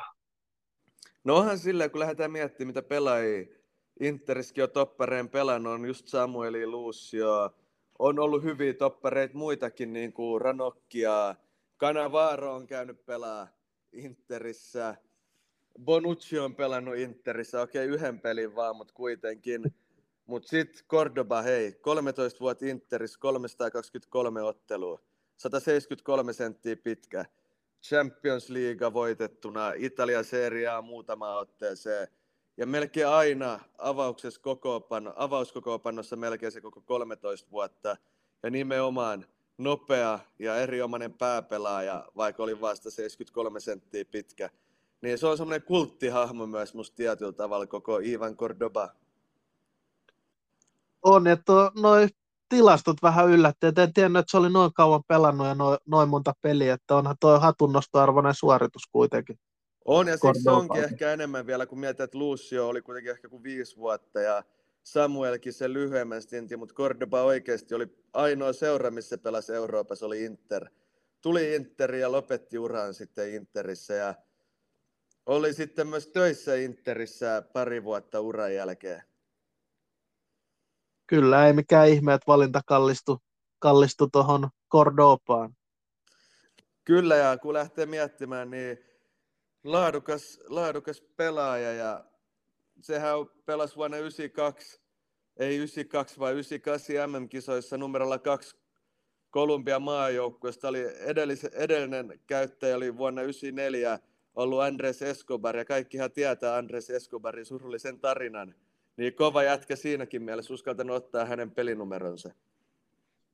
Kyllä, on vaikuttaa aika kovalta herrasmieheltä tuo Ivan Cordopakin. En ole hirveästi Cordopaa siis nimenä tiedä, ne on nähnyt tietenkin pelejä, mutta en ole, en ole kovin tarkasti miehen uraa sen tarkemmin seurannut, mutta kuulostaa aika kovalta pelimieheltä. On ehdottomasti, ehdottomasti ja arvostus nostaa se just, että pitkä stintti Interissä, yhden seuran mies Euroopassa. Toki Kolumbiassa pelasi muuallakin, mutta kuitenkin Italiassa pelkästään, pelkästään Interissä, niin se on aika pitkä stintti toi 13 vuotta. On, on ehdottomasti. Ja nyt kun on, nyt ollaan hyvässä vaiheessa joukkueesta, kun enää yksi pelipaikka on käy, käy, pitää käydä enää yksi pelipaikka läpi, eli vasen pakki, joka käydään ensi viikolla. Et jokainen voi miettiä sinne, sinne mutta voi tulla vähän yllätysnimi sinne ihan tiedoksi vaan villafaneille, mutta mitä sä luulet, että onko helppo valita Interistä vasenta pakkia? No ei, itse asiassa vasen pakki on ehkä puolustuslinjan kinkkisin paikka mulle, kun lähdetään miettimään. Eli mä mietin sitä, että olisiko siellä jopa Juto Nagatomo, japanilainen legenda. en tiedä, vitsi, vaikea valita. Kyllä sinne vasemmaksi pakiksi mulla on yksi mielessä, mutta Ei sit se enempää. Olisiko se kypäräpäinen Chivu? Ei ikinä tiedä. Ei ikinä tiedä. Se selvii sitten ensi viikolla se, se asia vai mitä? Ehdottomasti. Jättää vähän jännitystä kuulijakunnalle. Kyllä, kyllä. Ja tosiaan me, mennään sitten, käydään hieman läpi tuota Kiffenin tulevaa peliä, eli se on tota Porvossa Futuraa vastaan. Futuraa vastaan, millä mielellä Kiffen lähtee Futuraa vastaan pyry pelaamaan? Varmasti hyvillä fiiliksillä. Kuitenkin nyt on ollut tappiottomia otteluiden putki on vähän pidempi. Öö, hyviä, hyviä esityksiä, parantuvia esityksiä ja Futuralla ei alkukausi ehkä ole mennyt niin hyvin kuin olisi halunnut, ei se toki helppo peli ollenkaan tuolle. Et hekin tarvitsevat pisteitä, niin varmasti kovaa vääntöä luvassa puolia toisia. Ei mikään läpihuutojuttu tule olemaan, mutta kyllä mä uskon, että Kiffen ottaa pisteet siitä pelistä kuitenkin. Kyllä, ja kyllähän jos top 5 seuraksi haluaa kauden päätteeksi, niin vaikka varmasti haastava peli tuleekin, koska nämä kakkosen pelit ei ole ikinä helppoa, niin kyllähän nämä pelit pitäisi silloin voittaa, vaikka onkin vieraspeli Porvoossa. Ehdottomasti, että ei siinä paljon muu auta, että sitten kun menee pelaamaan, niin pitää ottaa ne pisteet, jos sä haluat olla sarjataulukossa ylhäällä ja pelata niistä sijoituksista, mitä ollaan höpytetty myös medialle ja muualle, niin kyllähän ne tulokset voi pitää ottaa silloin. Se on vaan karutotuus, karutotuus. Kyllä, kyllä. Ja jos Porvooseen haluaa tulla peli katsoa, niin ketä Kiffeni pelaajia kannattaa tarkkailla sillä silmällä, tai ke, kenen pelaajien takia kannattaa tulla paikalle katsomaan Kiffenin pelejä ylipäätänsä?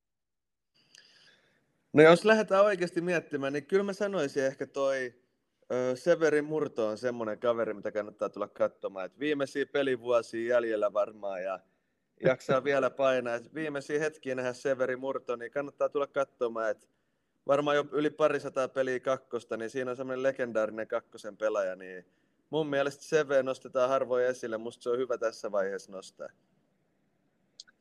Ehdottomasti, ehdottomasti. Ja kysytään vielä yksi Kiffenahenen kysymys, niin kun Jack Reelis on ollut otsikoissa, niin kuka Kiffenin pelaaja on vähän niin kuin Jack Reelis? Puhutaan nyt kentän ulkopuolisista asioista. Kentän ulkopuolisista asioista Jack Reelis. Kenellä on sellainen samanlainen, samanlainen meininki kuin Jack Reelisillä on?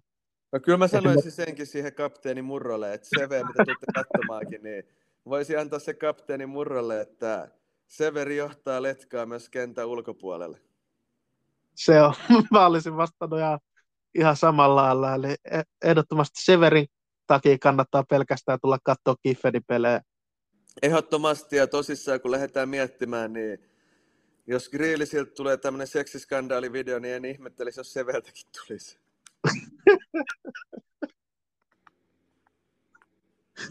kyllä, kyllä. Ja sitten alkaa nämä jatkuu e- MM-karsin, EM-karsinat itse asiassa jatkuu tota, huuhkailla, niin ei, ei puhuta San Marino-pelistä, koska se pitäisi voittaa Suomen, vaikka pelattaisiin pelkästään kakkosdivaripelaajilla, mutta tuo Slovenia-peli, himassa Slovenia pitäisi voittaa, mutta onhan tuo Sloveniakin laadukas joukkue. Mitä mieltä sä oot näin yleisesti ottaen tuosta Suomen pelistä Sloveniaa vastaan?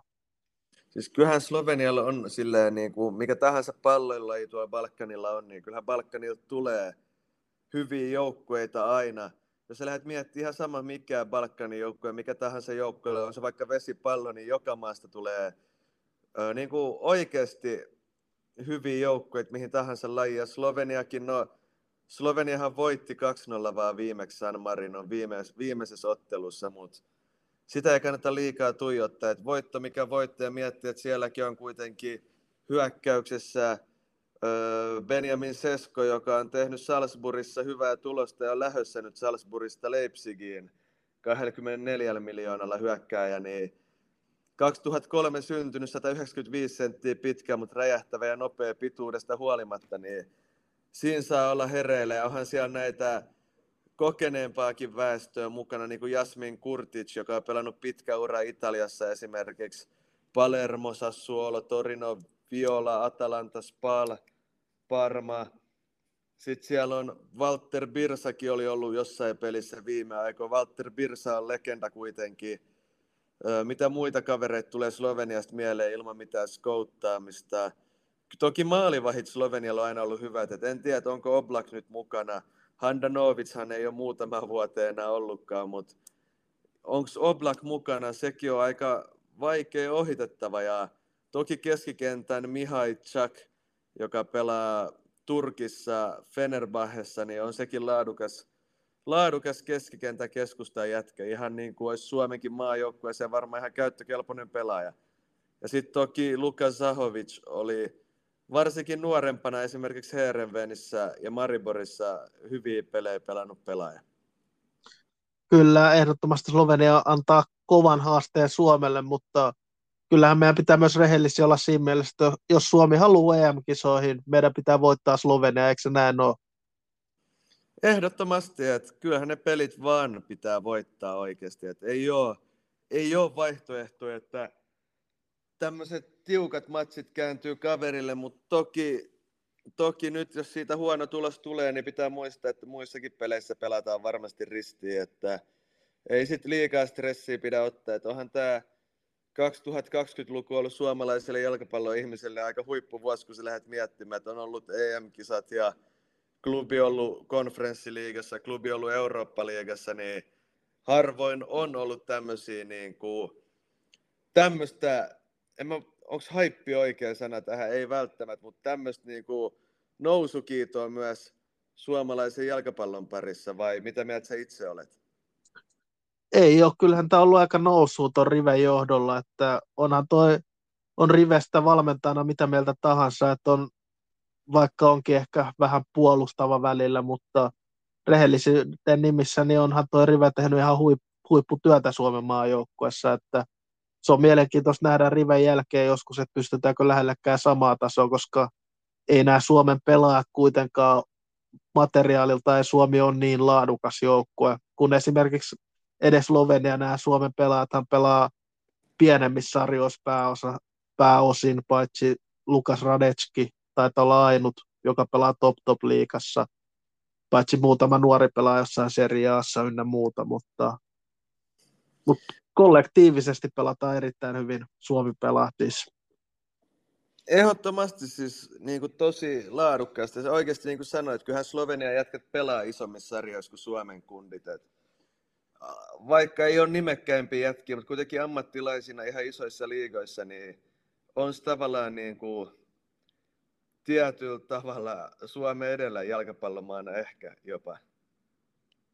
On, kyllä, ehdottomasti. Ja, ja Rive kyllä ansaitsee ison hatunnoston siitä, miten Suomi on pelannut viime aikoina tuloksellisesti nimenomaan, vaikkei se futis aina sitä seksikkääntä jalkapalloa olekaan. Ei, ei tietenkään, mutta kyllähän toi niin kuin on ollut kiva tämä Riven aika, kun miettii, että siellä oli Hodgsonit ja Stuart Baxterit ja Hans Bucket sun muut juntit johdossa, niin onhan tämä Riven aika ollut ihan huippuaikaa siihen verrattuna tälle suomalaiselle jalkapalloihmiselle ainakin, että itse tykkään seurata paljon kotimaista jalkapalloa ihan veikkausliikasta neljänteen divisioonaan asti, että just tuossa olin tänä aiemmin katsomassa nelo, kivikovaa nelosdivaria tuossa kokonaisen matsin. Kyllä. Kyllä, ehdottomasti. Ja mitä voidaan odottaa Suomen lähtökohdista tuohon Slovenia-peliin? Miten, miten Suomen pitäisi lähteä pelaamaan Sloveniaa vastaan? En tiedä. En ole Markku Kanerva, niin en osaa vastata tuohon. Kyllä, kyllä mä lähtisin vaan puolustuksen kautta, että hyvä puolustus, matala blokki ja siitä sitten hyökätään vastaan. Et siinähän pukki on parhaimmillaan, kun on tiloja, kun pääsee linjan taakse. Ja jolle ihan ok kohdepelaajana kuitenkin. Kyllä, kyllä jolle. Jos pääsee hyvään vireeseen, niin voi olla arvokas pelaa Suomelle näissä kahdessa pelissä, vai mitä? Katsotaan, katsotaan. Kyllähän Jolle on ollut nyt aika ilmi liekeissä, mutta saa nähdä, koska maajoukkueessa musta Jolle on ollut vähän hiljaisempaa se on kanssa ihan, ihan totta. Miten sä uskot, että nämä kaksi peliä Suomen osalta päättyy, eli Slovenia ja San Marino vastaan? Slovenia-peli siis taisi olla ensin. Joo, Slovenia vastaa tiukka 1-1 tasuri ja Suomi voittaa San Marino 1 tai 2-0. Tämmöinen pessimisti ei petty ratkaisu. Joo, täytyy sanoa, että mä oon vähän pettynyt, jos Suomi voittaa vain 1-0 tai 2-0 San Marino, mutta, mutta to, ei se ole yhtään paha, koska pisteet kuitenkin ratkaisee. Totta, totta, mutta maaliero olisi hyvä saada vähän korkealle, kun tuo Slovenia. No 2-0 olisi ihan ok, koska Slovenia voitti 2-0. Se on kyllä, koska ei, se on vaan fudista. Nimen, nimenomaan, nimenomaan. Mutta olisi se kiva nähdä Suomi-Saksassa kisoissa. Ois kyllä, siis kyllähän Saksassakin on niin silleen, hyvä, hyvät stadionit, että sinne olisi kyllä kiva mennä reissaamaan ja ei Saksassakaan niin kuin eläminen liian kallista, kun miettii kebabin hintaa esimerkiksi. Kyllä, Saksassa saa halpaa kebabia, mutta saa nähdä, nostaako ne hintoja kisojen ajaksi. Niin, kyllähän tur- turkkilainen on bisnesmies. Kyllä, kyllä.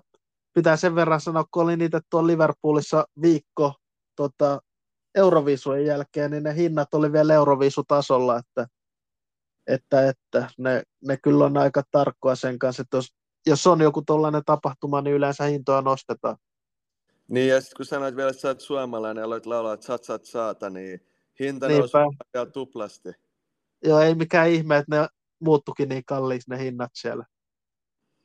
Joo, ei, kyllä mullekin olisi siinä pata mennyt jumiin, jos mä oon sat, sat, saata joutunut kuuntelemaan. kyllä, kyllä. Onko se vielä pettynyt, että ei Suomi voittanut Euroviisuja? Ja kaiken lisäksi ei voitettu edes MM-kultaa lätkässä. Niin, kyllähän mua vituttaa, kun noi ruotsalaiset homot saatana, saatana, saatana homot vie kaikki Suomen, Suomen kaikki helvetin mitallit aina. Kyllä se harmittaa, että perkelee euroviisut, että jäi siitä kyllä paska maku, että No ei, mutta jos ollaan ihan tosissaan, niin ei kyllä kiinnostanut vittuukaan. Oli ihan iloinen, että Suomi voittanut, että ei tarvitse, että sä, sä saata seuraavaa viittä vuotta radiosta kuulle. Kyllä, kyllä. Jos on ihan rehellinen, musta aika keskinkertainen tapahtuma, koko vitu Euroviisut. Ja keskinkertaisia artisteita ennen.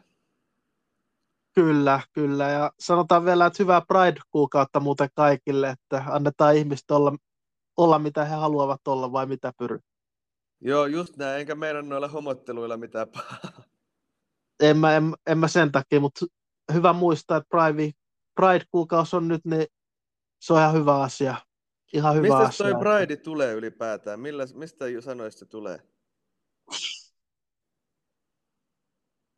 Täytyy sanoa, että mä en ole niin perehtynyt Pridein historiaa ton nimen suhteen, että mä en, mä en osaa sitä sanoa, sanoa sen tarkemmin, mutta todennäköisesti tulee siitä, että on, voidaan olla ylpeästi sitä, mitä ollaan, koska ainahan näin ei ole ollut. Esimerkiksi Suomessakin ei, ei voi olla seksuaalivähemmistöä 70-luvulla, niin, niin, niin mun mielestä on ihan hyvä, että tällaista tuodaan myös esille ainakin kerran kuukaudessa, kerran vuodessa kuukauden ajan. Näinpä, just näin, oot ihan oikeassa, fiksusti sanottu. Fiksun miehen fiksua puhetta, niin kuin ollaan jo ennenkin huomattu, että Karho on kyllä mies, joka puhuu paljon asiaa. Yritetään ainakin puhua. Mutta, Yrittää, mu- mutta onnistuuko aina? Ei se aina välttämättä onnistu edes multa. Vaikka melkein täydellinen oletkin. No niin, kai, kukaan ei ole täydellinen. Vai onko joku meidän kuuntelijoista täydellinen? Voi sanoa ihan suoraan, jos kokee näin. Ei tuomita, Kyllä. koska jokainen saa olla myös vapaasti täydellinen. Kyllä, jos joku kokee olemassa täydellinen, niin ei, si- ei siinä voi nokkaa koputtaa siinä suhteessa. Ei todellakaan, ei. Että jos olet täydellinen, niin on ylpeästi täydellinen. Kyllä, juurikin näin, juurikin näin. Mutta tota, onko sinulla Pyry vielä tähän lähetyksen loppuun jotain asiaa? No ei oikeastaan, että kyllä mulla on aina tähän loppuun aina pienet jotkut runoilut aina, tai ylipäätään, niin kyllähän mä voin aina semmoiset runot tähän keksiä päästäni. No heitäpä tähän runo tähän loppuun. Odotas hetkinen, mä yritän keksiä tähän jonkun, jos sä viihdytät yleisöä sen ajan vielä. Okei, okay, mä, mä yritän viihdyttää, eli tosiaan tiistaina tulee taas seuraavan kerran, seuraavan kerran ulos tota, seuraava jakso, kuunnelkaa ihmeessä. Ja edelleen heittäkääpä meille jotain ehdotuksia, jos kuuntelitte edes näin pitkälle, niin heittäkää jotain ehdotuksia, mitä voidaan käsitellä. Meillä on tässä aikaa, meillä on tässä koko kesäaikaa käsitellä myös muita asioita kuin villaa. Mä yritän saada myös villaa jokaiseen lähetykseen jotain villa-asiaa, kuten nytkin saatiin Tiilemassi ynnä muuta, niin, niin, niin, mutta olisi kiva saada myös muita ehdotuksia tähän, koska voi olla kesällä välillä vähän hankala saada sellaisia aihepiirejä, mitkä kiinnostaa kaikkia, että ihmeessä otetaan ehdotuksia vastaan. On se aihepiiri ihan mitä tahansa, ei tarvitse edes pelkästään futista olla. Ei, ei todellakaan, koska kyllähän niin kuin aina pystyy puhumaan mistä tahansa ja öö, ei me, ei me niin kuin pelätä minkäännäköistä aihetta. Et meille, meille voi sanoa mitä tahansa ehdotuksia. Kyllä, juurikin näin. Ja kuullaanko me vielä runo tuota Pyryltä? Joo, tämä sopii mun mielestä hyvin tämmöiseen Villa-podcastiin. Niin, öö, koska Villa, Villa on vedetty, tallottu vähän maahan, niin eikö se ole vähän tuo paikkansa pitävä sanonta?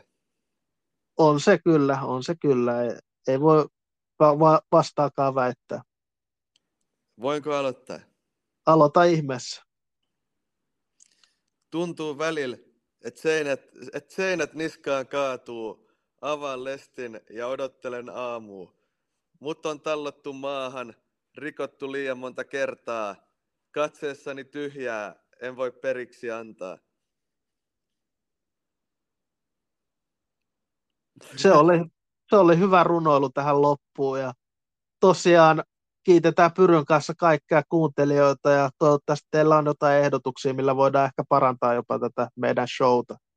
Ehdottomasti antakaa palautetta ja pistäkää settiä tulemaan meille. Me kyllä kuunnellaan kaikki palautteet, eikä oteta itteemme.